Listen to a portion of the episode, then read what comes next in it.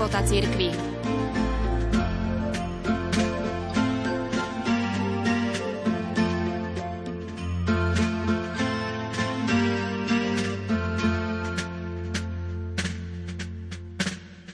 Kto hľadá, nájde, sľubuje pán Ježiš Evanieliu.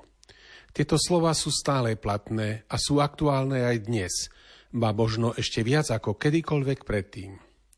V nasledujúcich minútach vám, vážení poslucháči, ponúkam svedectvo zrelej a vzdelanej ženy, moslímky, o jej ceste do katolíckej cirkvi, k Ježišovi, ako ho uverejnil časopis Výťazstvo srdca. Nikki Kingsleyová od mladosti hľadala pravdu – a myslela si, že ju nájde v islame.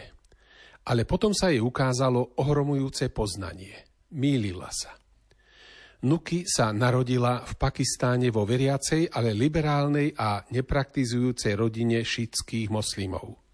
Keď mala 4 roky, rodina sa presťahovala do Afriky, kde jej otec pracoval najprv v Tanzánii, potom v Somálsku, Kenii a Kongu. Spolu so svojimi dvoma sestrami tam Niky Navštevovala americkú školu a učila sa angličtinu. Rada si spomína na svoje detstvo. Žili sme jednoduchý život bez televízie, ale s mnohými priateľmi a dobrými knihami, ktoré boli pre mňa oknom do sveta. Bolo pre nás prirodzené poslúchať rodičov, ako nám to prikazuje naša moslimská viera. Verili sme v Mohameda, posledného a najväčšieho proroka a milovali sme Allaha. Keď mala Niky 16 rokov, rodičia jej vybrali budúceho manžela, sunnického moslima, ktorý rovnako ako ona vyrastal v Afrike. Po skončení školy ho ako 18-ročná nasledovala do Pakistánu, kde sa konala svadba a kde bola podľa moslimských zvykov začlenená do manželovej rozvetvenej rodiny. Pre Niky to bol kultúrny šok. Prísnej sunnickej rodine v Pakistáne sa cítila ako väzeň. Vo svojej núdzi hľadala útočisko u Allaha a denne čítala Korán, najmä súru o Márii, ktorú si veľmi zamilovala. Jej túžba vymaniť sa z rodinného klanu bola čoraz silnejšia. Rodičia ju povzbudzovali, aby vytrvala, pretože rozvod by pre jej rodinu znamenal hanbu. Keď Nikin manžel dostal ponuku pracovať v Dubaji, bola to pre ňu odpoveď na jej modlitby. Konečne sa oslobodila od tlaku svokrovcov a spoločenského tlaku pakistánskych moslimov. Požiadavky jej manžela boli však pre ňu čoraz náročnejšie a ťažšie, takže po desiatich rokoch bola Niky na pokraji nervového zrútenia, ba pridali sa k tomu aj myšlienky na samovraždu. Nakoniec rodičia pochopili vážnosť situácie a pomohli jej odísť aj s cérou za príbuznými do Ameriky. Niky spočiatku nechala svojho manžela v domnienke, že sa k nemu po istom čase vráti, ale v hĺbke srdca vedela, že sa tak nikdy nestane. Niky rozpráva.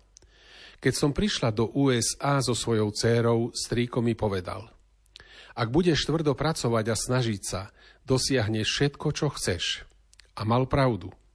Získala som vodický preukaz a ako 30-ročná som mohla prvýkrát v živote šoférovať a ísť niekam bez toho, aby som mala pri sebe nejakého muža. Bol to pre mňa neopísateľný zážitok slobody. Plnila som si náboženské povinnosti, ako som sa to naučila v rodine, 5 krát denne som sa modlila, čítala Korán a postila sa. Hoci som mala len moslimských priateľov, zvykla som si na moderný štýl obliekania. A znovu som sa vydala. Aj keď moje dve deti vyrastali v slobodnej spoločnosti, pokladala som za nevyhnutné, aby vyznávali moslimskú vieru.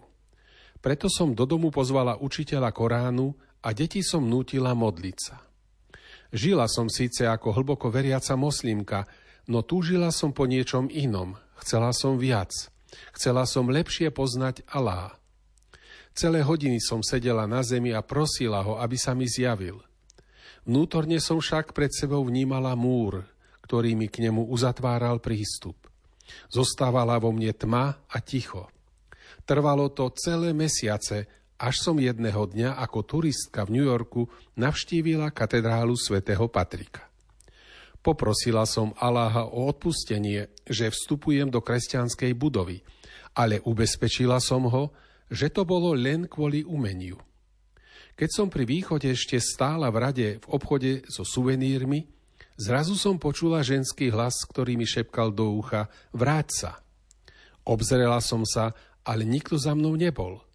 Potom som opäť počula ten jemný priateľský hlas. Na podiv, hneď som vedela, že je to Mária, Ježišova matka, ktorá ma pozýva do malej bočnej kaplnky. Milovala som túto ženu, o ktorej som denne čítala v Koráne, a tak som išla do kaplnky, kde bola vystavená sviatosť. Všetci ľudia tam kľačali a klaňali sa. Podľa mňa modle. Vnímala som však svetú atmosféru a pomyslela som si, taká škoda, že všetci títo ľudia prídu do pekla. Bolo mi týchto kresťanov ľúto a ako moslimka som sa cítila oveľa lepšia ako oni. Doma ma čakal každodenný všedný život. No o 7 mesiacov neskôr, v prvom decembrovom týždni, som mala výnimočný zážitok. Niekto ma jemne prebudil zo spánku a keď som otvorila oči, uvidela som Ježiša a Máriu, ako stoja vedľa mojej postele. Miestnosť naplnila neopísateľná nebeská atmosféra. Moje telo ležalo v posteli, ale môj duch bol s Ježišom a Máriou, ktorí mi hovorili o mojom živote, o mojom poslani a o zámere, pre ktorý som sa narodila. Všetko som prijala s radosťou, potom sme sa spolu pomodlili a objali. Bolo to, ako by som po dlhom čase opäť stretla starých priateľov. Keď som sa ráno zobudila, už som nebola tým istým človekom. Naplnila ma veľká radosť a pokoj.